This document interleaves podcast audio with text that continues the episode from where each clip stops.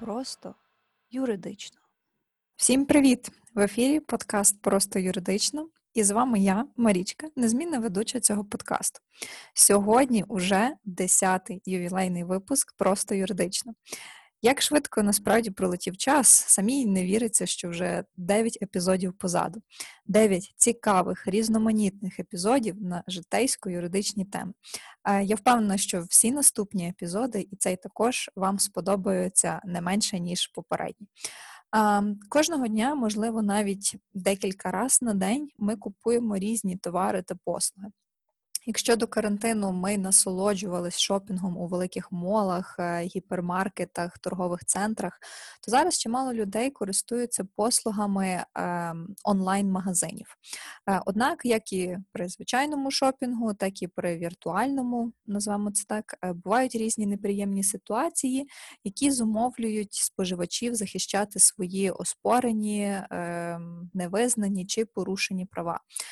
Про це ми сьогодні власне і поговоримо говоримо про купівлю на інтернет-майданчиках. Перед тим як ми розпочнемо а, говорити про юридичні теми, традиційно нагадую, що цей подкаст і цей епізод, зокрема, не є юридичною консультацією та не є безпосереднім вирішенням ваших проблем, але є чудовою нагодою для навчання та пізнання чогось нового у сфері права. Інтернет-торгівля або електронна комерція, e-commerce, як називають, є однією зі сфер, де права споживачів, на жаль, захищені наразі якнайменше. Це можна пояснити як е, певними такими білими плямами в законодавстві, так і обмеженими можливостями е, Держпродспоживслужби. В попередньому епізоді я розповідала, що це за служба. Вона е, не тільки приймає скарги стосовно шуму ваших сусідів, але й також покликана захищати ваші права як споживачів. Так само негативну роль відіграє певна корупційна складова в митній сфері, а звідси і величезна кількість на українському ринку контрафактної продукції, що її, скажімо так, не зовсім добросовісні люди збувають у мережі анонімно. Тут вам привіт вашим айфонам. Ем, відповідно до закону України про електронну комерцію. Інтернет-магазин це засіб для представлення або реалізації товару, роботи чи послуги шляхом вчинення електронного е, правочину. Ну, Насправді інтернет-магазин по факту е, і з точки зору права е, нічим не відрізняється від звичайного магазину. Тобто він обов'язково має мати певні реквізити е, для того, щоб відповідати законодавству, як і закону України про електронну комерцію, так і закону України про захист прав споживачів.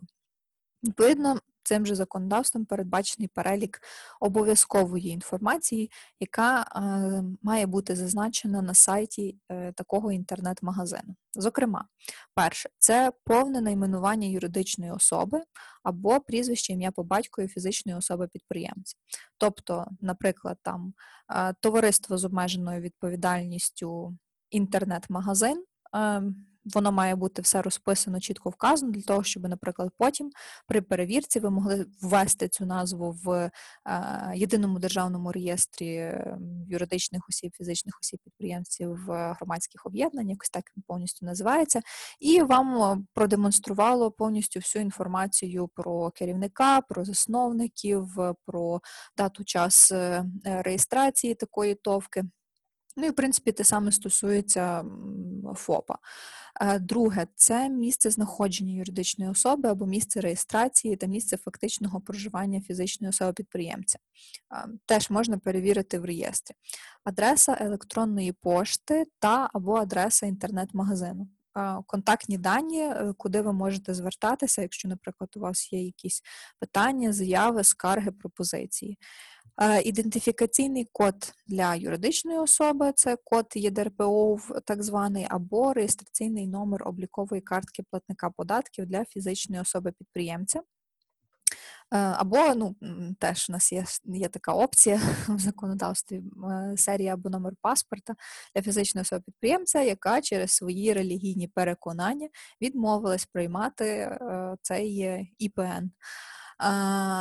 Так, і Ще такі важливі пункти, якщо діяльність передбачає отримання певної ліцензії, у нас є перелік е, видів господарської діяльності, які обов'язково підлягають ліцензуванню. Якщо немає такої ліцензії, то така діяльність є незаконна. Відповідно, якщо ну, є необхідність не отримання такої ліцензії, то на сайті інтернет-магазину має бути е, вказано е, відомості про таку ліцензію, зокрема серія, номер, строк дії та дата видачі. Ну для чого? Для того, щоб також можна було перевірити дійсність е, такої ліцензії. Е, наступне це порядок формування кінцевої вартості товару щодо включення або не включення певних податків у вартість такого товару. Ну, Всі ми знаємо, що є таке собі ПДВ, це податок на додану вартість, який становить 20%. Так от, Має бути зазначено, чи враховується е, цей податок у вже кінцеву вартість, яка представлена на сайті, чи не враховується, чи потрібно буде ще його доплатити зверху до тої суми, яка е, представлена. Е, ну і інформація про вартість доставки. Там безкоштовно в межах міста, 50 е, гривень за межі міста, 100 гривень доставка кур'єром, тощо це все повинно бути зазначено. Навіть якщо, скажімо, там кооперейшн з новою поштою, тарифи нової пошти мають бути вказані вказані на такому сайті, щоб ви додатковий е, раз не переходили на сайт нової пошти, могли одразу побачити і собі порахувати, скільки орієнтовно вам вийде купівля такого товару і його е, доставка.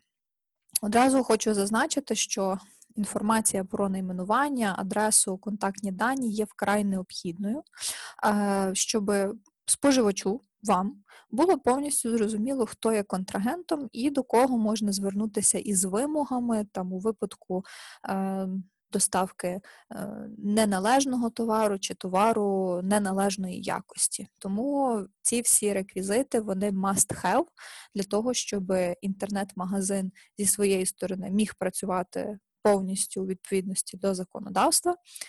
А для споживача слугувало хорошою можливістю одразу перевірити контрагента і переконатися, що це не шахрай, і можна з ним укладати договір. А от, власне, як укладається договір в інтернет-магазині, про це буде наступна частина нашої розмови. Е, сторони інтернет-торгівлі повинні укласти електронний договір. Е, такий договір укладається шляхом пропозиції його укласти, тобто оферта. Тут я собі згадую другий курс е, цивільне право, і, напевно, всі юристи, які слухають, також. Ем, такий договір укладається шляхом пропозиції його укласти, тобто офертою однією стороною, та її прийняття акцепту другою стороною. Сторони е, такого електронного договору є відповідно продавець, або там, якщо це послуги, то виконавець, е, постачальник і е, покупець або той же ж замовник. Ем, оферта потенційному покупцеві може бути зроблена такими двома шляхами. Перше, це направлення комерційного електронного повідомлення на пошту. Ну, наприклад, відкриваєте ви вашу пошту, там вам приходить, е, скажімо, якась ем, ну, аля реклама, та сама пропозиція, можна її так вважати, придбати товари за певною знижкою. І наступний, е, наступна можливість такої оферти це розміщення пропозиції в інтернеті або на інших інформаційно-телекомунікаційних системах.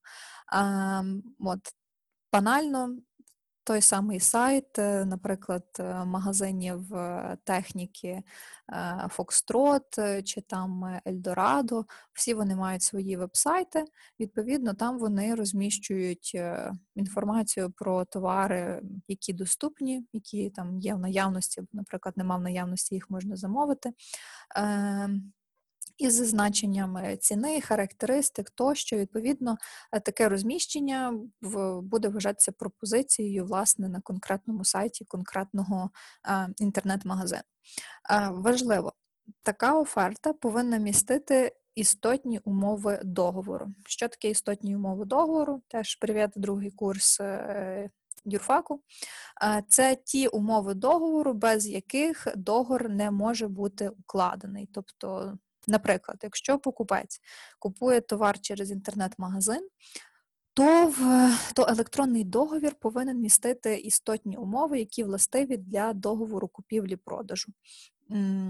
Відповідно, Наприклад, має бути обов'язково вказана там е, ціна або якийсь еквівалент ціни. Е, там, якщо передбачається поставка, має бути вказано строки такої поставки тощо. Тобто те, що має бути для конкретного виду договору ем, істотною умовою такого договору, має бути передбачено е, в оферті інтернет-магазин.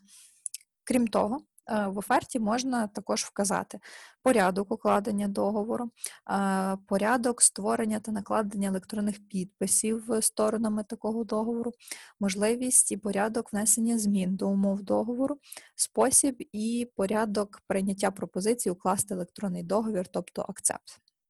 От, власне, цей акцепт це і є відповідь е, особи, е, якій адресовано пропозицію укласти електронний договір.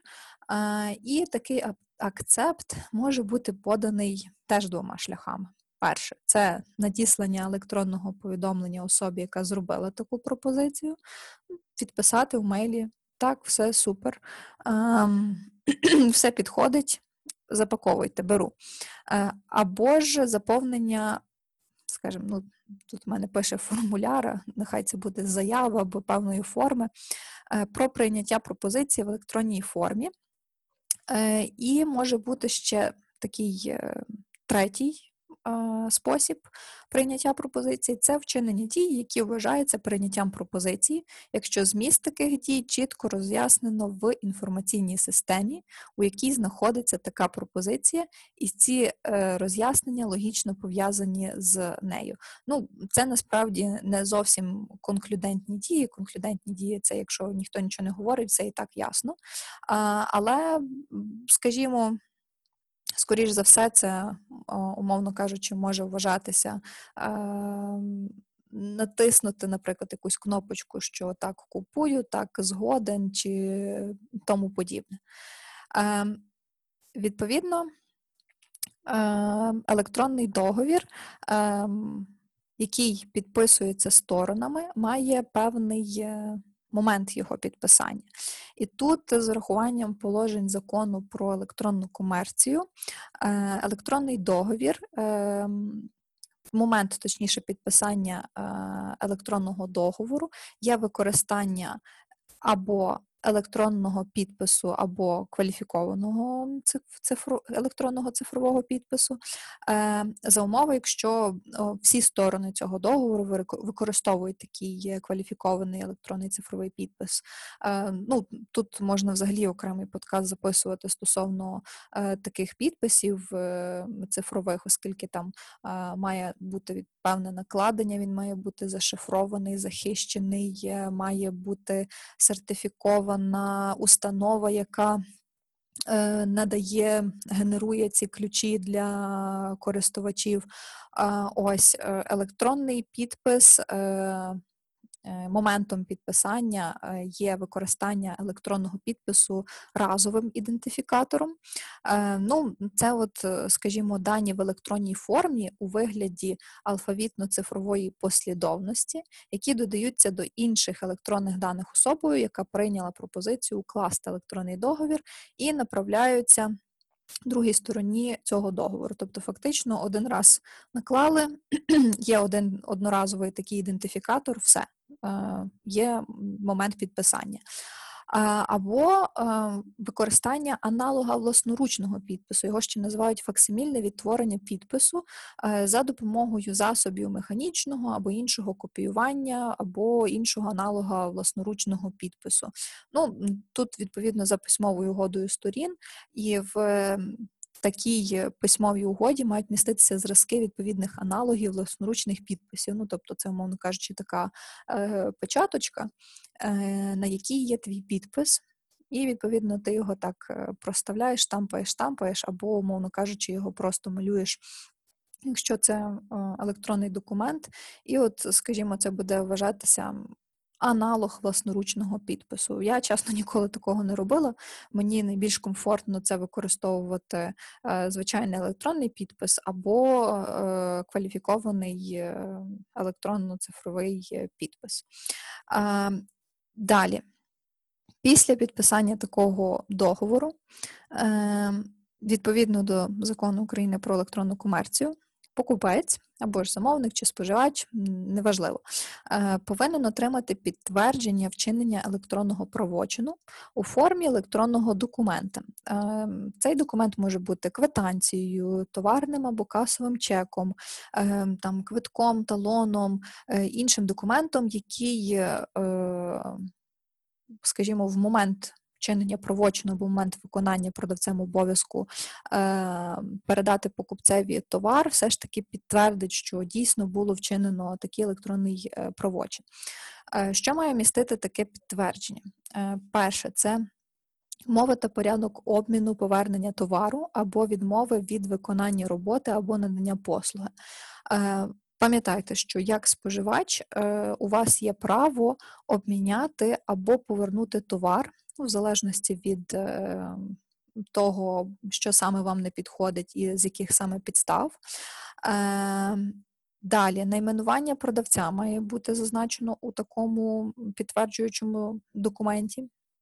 Його місце знаходження, е, порядок прийняття претензій щодо товару, роботи і послуги. Ну, там, наприклад, ем, такий невеличкий дисклеймер, що всі ваші там скарги, зауваження пропозиції прошу надавати на таку-то електронну скриньку, е, чи там підтримка діє цілодобово, можете звертатися до нашого чат-бота. Тощо. Е, Наступне має містити таке під, такий підтверджуючий документ гаран, гарантії, фактично гарантійні зобов'язання та інформацію про інші послуги, які пов'язані з утриманням або ремонтом товару, або з виконанням роботи чи наданням послуги. Банальна ситуація, у вас щось поламалось впродовж е, дії цього гарантійного строку. Відповідно, е, ви звертаєтеся е, з заявою про те, щоб вам або відремонтували, або замінили цей товар на інший. Ну і порядок розірвання договору, якщо строк дії такого договору не визначений. А, Окей, ви скажете добре, насправді це все дуже класно звучить, дуже чітко в законі розписано, але.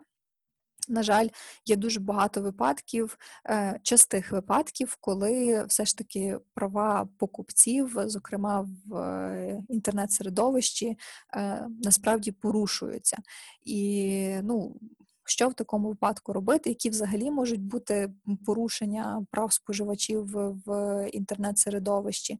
Ну насправді, якщо переглянути ту саму статистику, а статистику, до речі, е, веде та сама Держпродспоживслужба, ну тому що зазвичай до неї звертаються е, з найбільшим відсотком е, скарг споживачі, зазначає ну, виділяє декілька таких груп е, порушень, е, які в подальшому ще й можуть унеможливити е, захист таких споживачів через правоохоронні органи, там поліція, прокуратура чи навіть суд, е, то до першої такої групи відносить порушення через відсутність інформації е, про продавця на сайтах.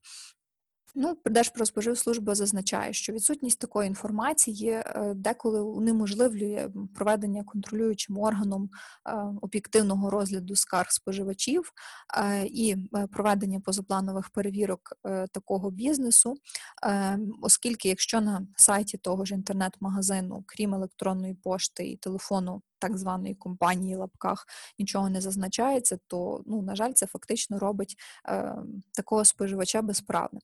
Е, Ще один е, блок порушень е, при купівлі товарів в інтернеті пов'язаний з тим, що Споживач не має можливості ознайомитися з цим товаром. І це дійсно так, оскільки е, ну, я особисто, коли купую е, щось в магазині, то мені хочеться подивитися цей товар, взяти його в руки, е, зрозуміти, який це матеріал, е, оцінити, чи дійсно заявлені характеристики відповідають дійсності. Ну, Тому що я планую користуватися цим товаром, відповідно, я маю бути впевнена, що ем, він прослужить мені належним чином, і що це дійсно те, про що заявляв е, продавець е, на своєму сайті. Е, тому я, скажімо, доволі рідко практикую купівлю якихось таких товарів, де потрібно буде потім звертатися, просити обміняти чи повернути гроші. Ну, бо тому що це забирає час, ресурси і просто загалом не дуже приємна ситуація. Так ось. Нерідко покупці отримують невідповідну річ тій, яка заявлена в рекламі. Тим більше, що ну окей, е, нова пошта з до своєю доставкою вона дозволяє е, оглянути товар е, при коли ви оплачуєте, скажімо, вже саму покупку. Однак, наприклад, та сама Укрпошта вона ну, не дозволяє оглядати фізичним особам посилки до здійснення накладеного платежу, е, ну що фактично порушує права е, тих самих е, споживачів. Ем, ось тому відсутність можливості ознайомитися з тим самим товаром, це все ж таки більше недолік, і недолік дуже великий в сторону того самого споживача.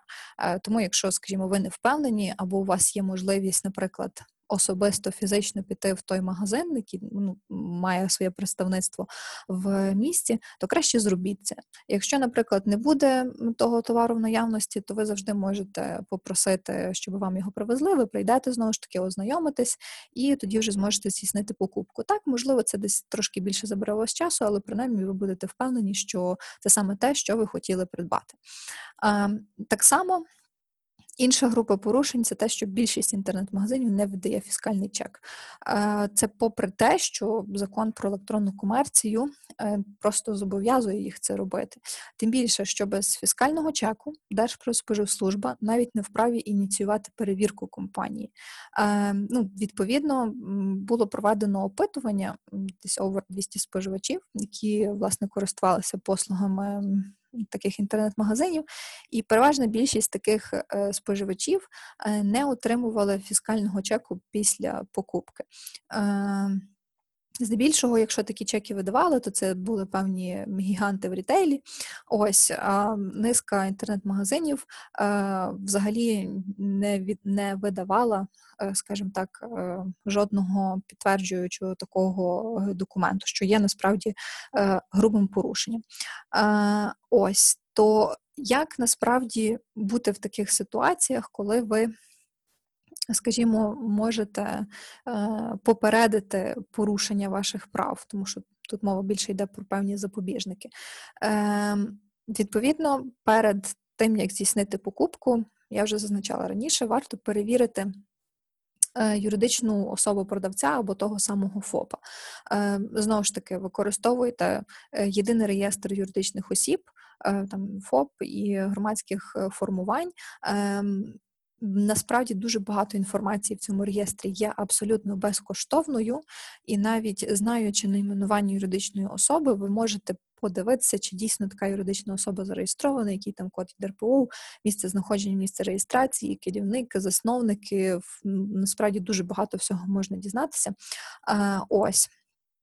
Е, тому обов'язково робіть це перед е, замовленням, перед покупкою. Принаймні так зможете переконатися, що навіть якщо раптом щось станеться, ви будете мати до кого звертатися і на кого звертатися вже в подальшому до правоохоронних е, органів.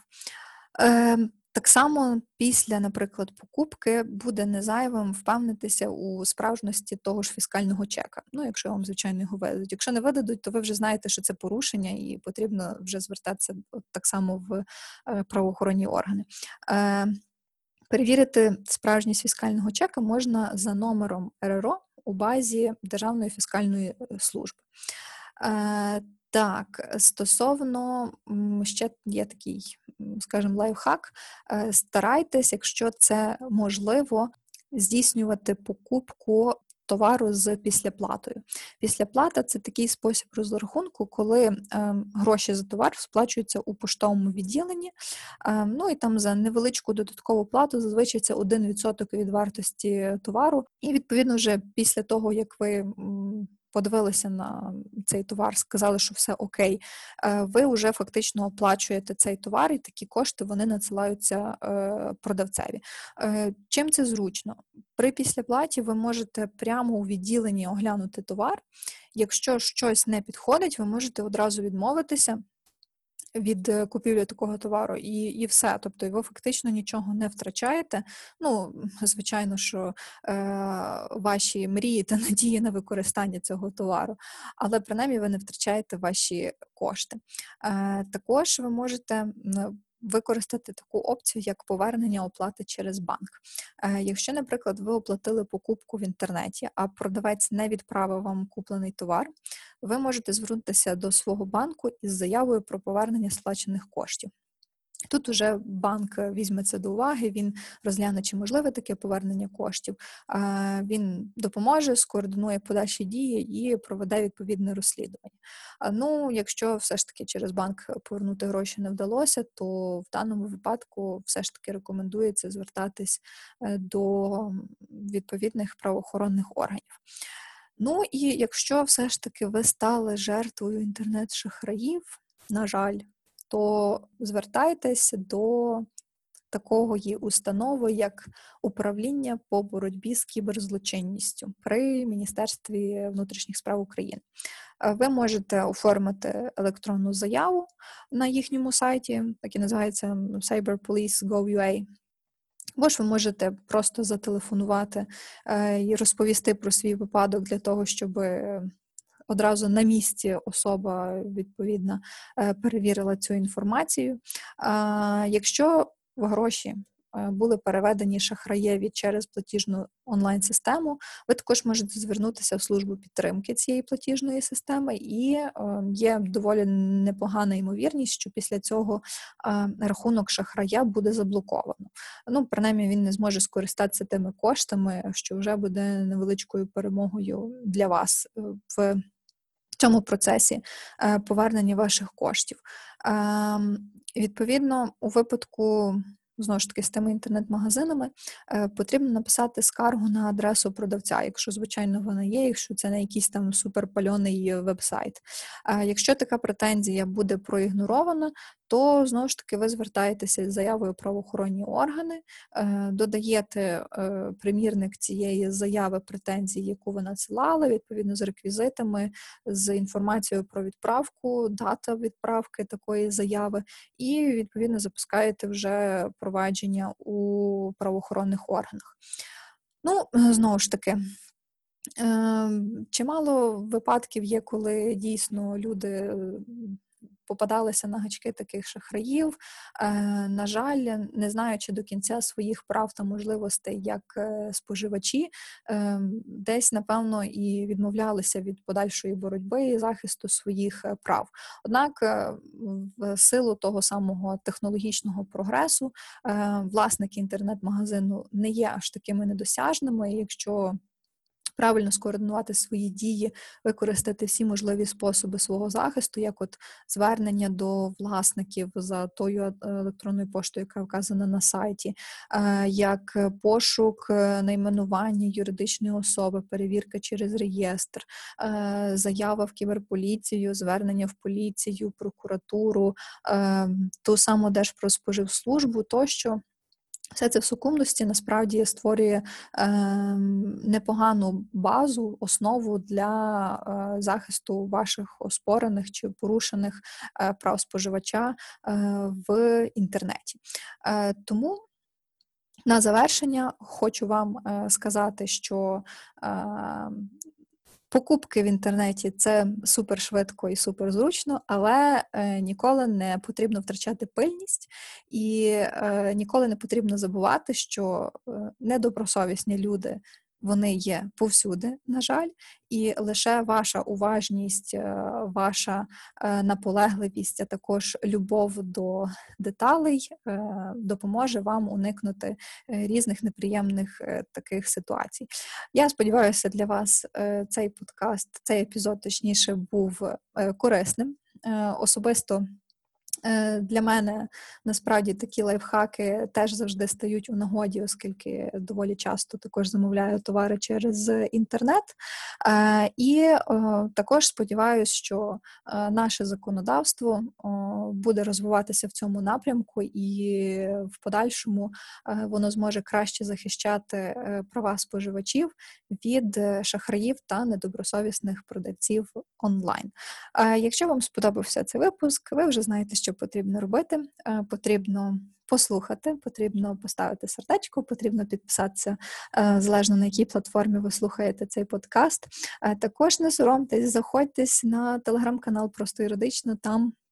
Частіше оновлюється цікава інформація про е, юридичні е, речі насущні, я це буду називати так.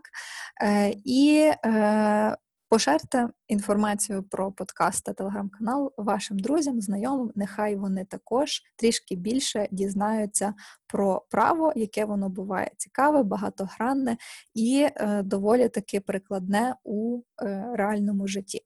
Е, я вам бажаю гарного дня, вечора, ранку. Е, нехай вам щастить і всім па-па-па-па!